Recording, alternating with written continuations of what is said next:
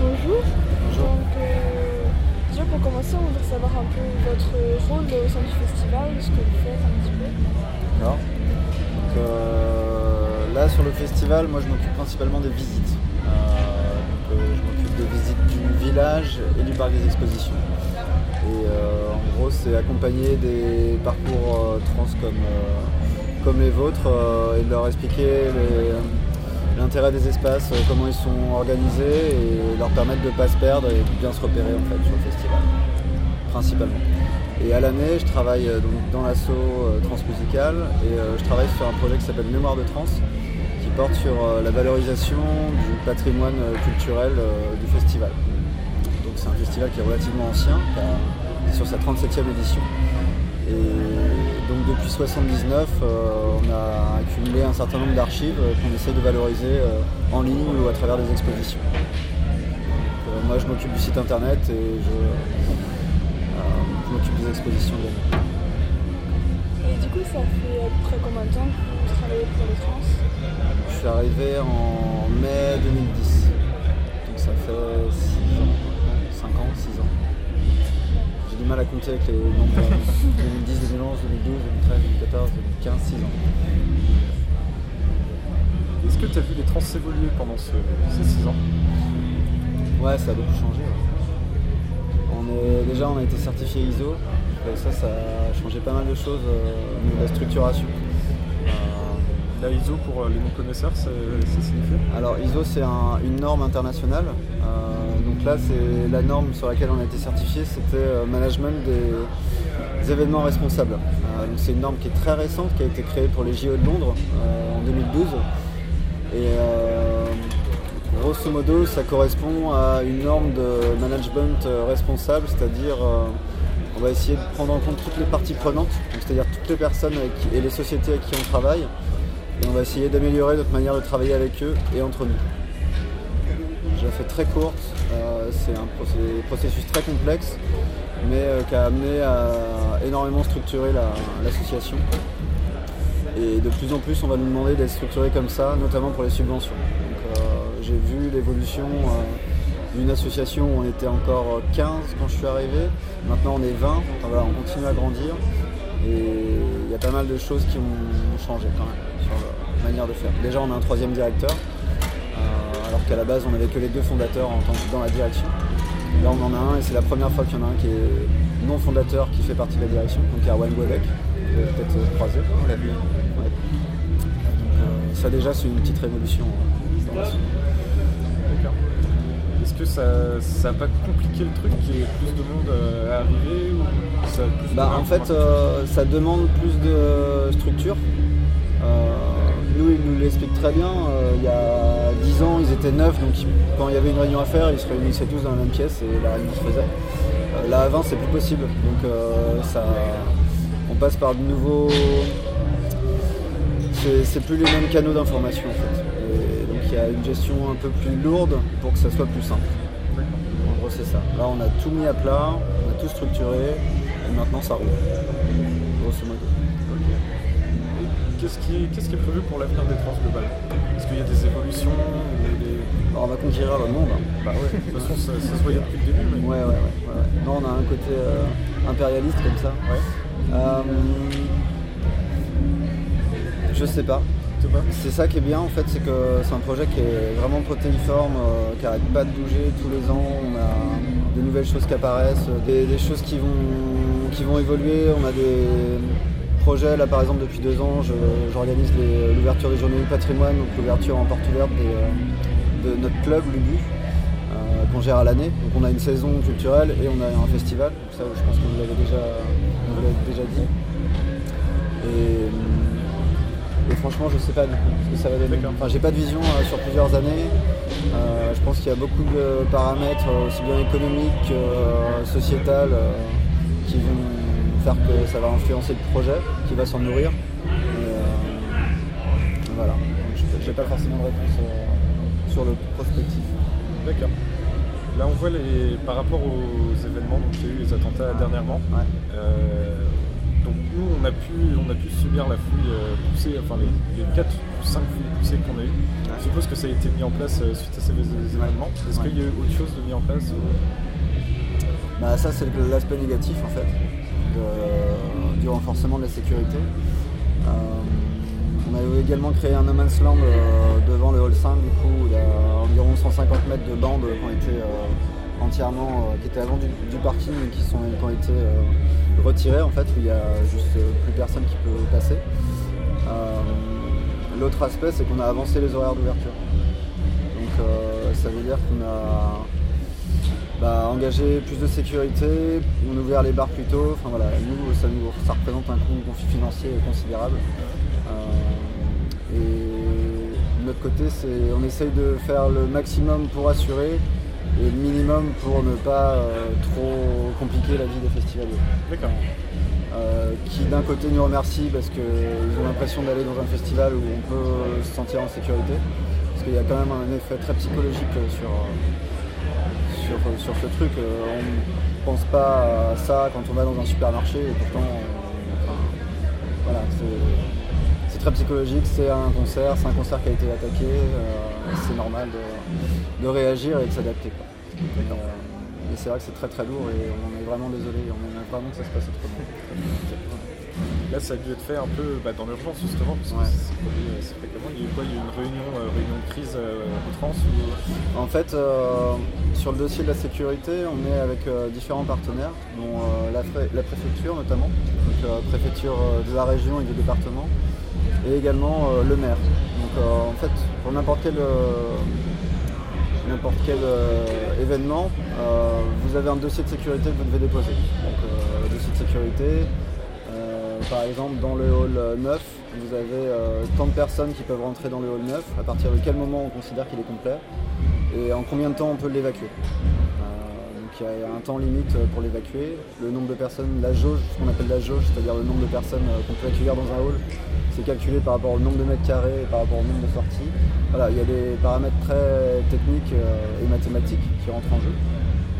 Et donc là, donc, du coup, le dossier de sécurité a dû être revu euh, et renforcé. Et donc c'est avec ces partenaires-là qu'on a, travaillé ben, justement tous ces recrutements supplémentaires, euh, ces, nouvelles ce, nouveau dispositif. euh, en sachant qu'au final, c'est pas forcément au parc des expositions que c'est le plus risqué, enfin, ça reste un lieu fermé. Euh, quand vous y réfléchissez, les bars entrants sont beaucoup plus euh, vulnérables que nous.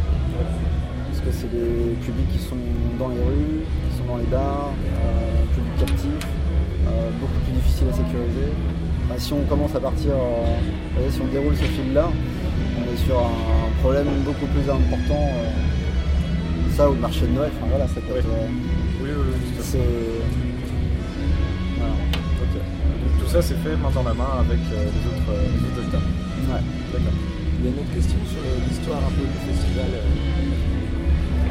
C'est pas sans, sans nous faire l'historique complet de, des France musicales, mais euh, peux juste nous raconter euh, juste comment est né le festival Ouais. Qu'est-ce que c'était la première édition Ouais. Euh, Ouais, donc c'est né en 79. En 79, à Rennes, il se passait pas grand chose. il y avait une vingtaine de concerts par an.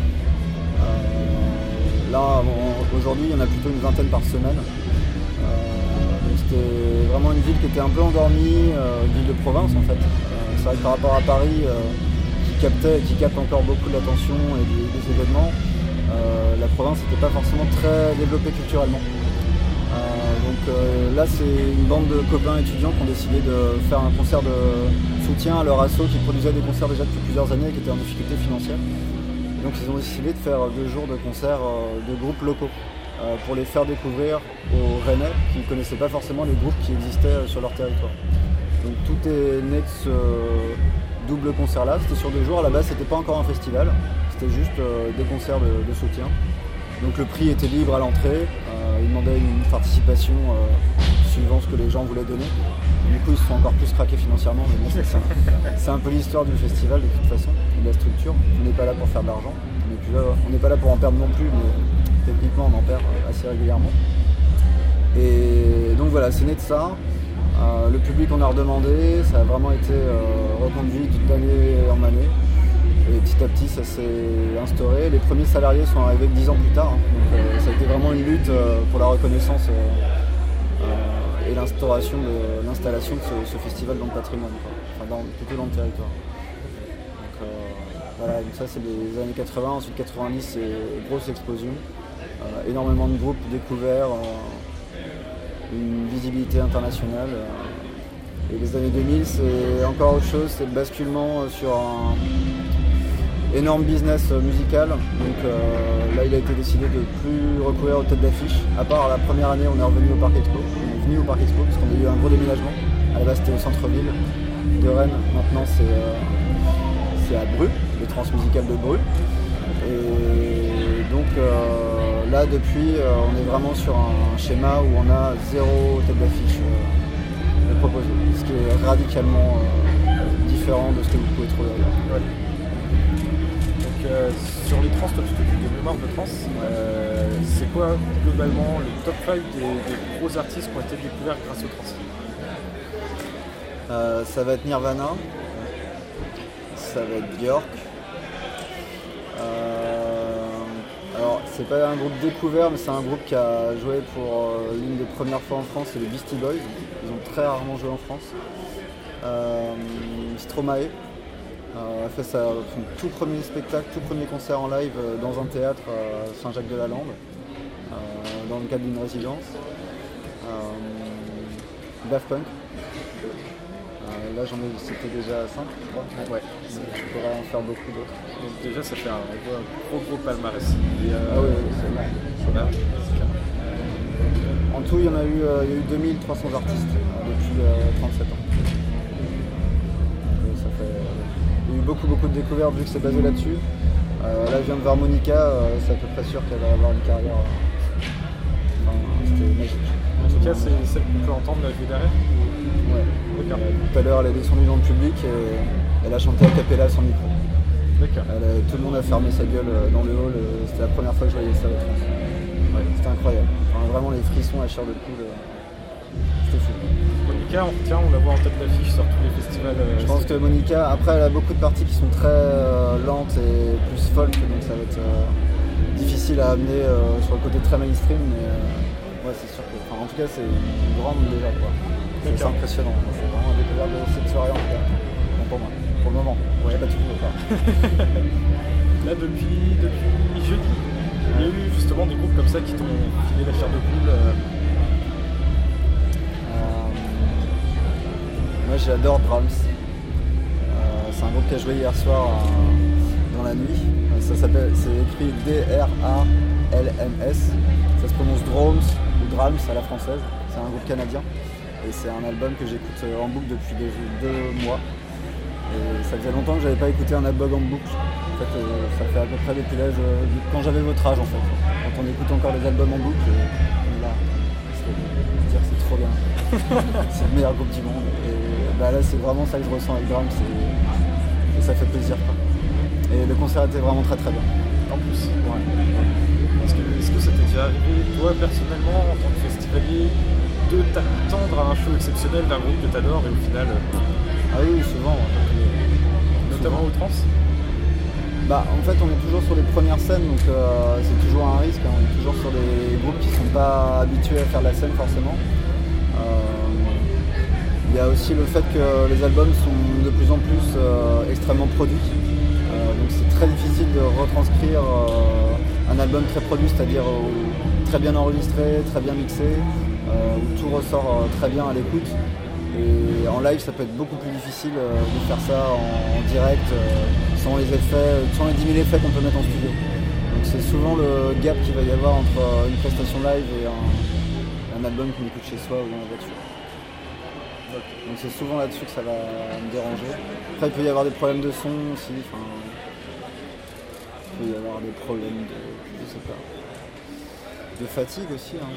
Parce que c'est aussi, c'est pas que les artistes, c'est nous aussi qui recevons et qui écoutons et qui sont plus ou moins disponibles. Là par exemple hier soir à 5h du mat j'ai entendu euh, Enemy qui était vraiment exceptionnel. Au niveau musique électronique, euh, electronica très douce, euh, avec des montées sur euh, 10 minutes, euh, où tout le monde finit les bras en l'air, mais très très fin, d'électro très très fine. Mais il était 5h30 du mat, j'en pouvais plus quoi. Euh, je suis rentré chez moi, euh, j'étais très content d'avoir vécu ce moment, mais j'en pouvais plus. en. C'est plein de, paramètres à chaque fois. Les plus gros bides ou moments gênants que tu as vécu dans les trans Faut pas dire. Là en vrai, il y a un moment très gênant que j'ai vécu cette année, c'est avec Paradis, la création euh, à l'air libre. Ouais. Euh, ils sont pas prêts euh, et ça faisait un peu mal au cœur. Tu sens qu'ils sont pas méchants, mais ça va pas bien se passer pour eux, je pense. Ouais. Dommage. Ouais, ouais, bah ouais. Mais en fait, c'est ça, ça passe ou ça casse. Quoi. Et pour certains artistes, ça peut être la fin d'une carrière aussi, euh, si un concert est mal reçu. Interviewé Sébastien Tellier, qui est un artiste français euh, depuis une dizaine d'années, quinzaine d'années maintenant, qui a fait un concert absolument atroce au, au Transmusical, parce qu'il avait un ingénieur du son qui était complètement bourré. Et du coup, il a mis trois ans à pouvoir être booké par, euh, par quelqu'un. Pour lui, il était grillé dans le milieu. Donc, euh, ça peut être dramatique en fait, pour un artiste.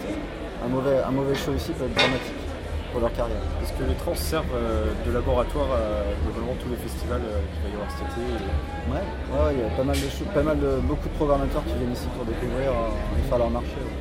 C'est clair. Merci beaucoup. Merci beaucoup.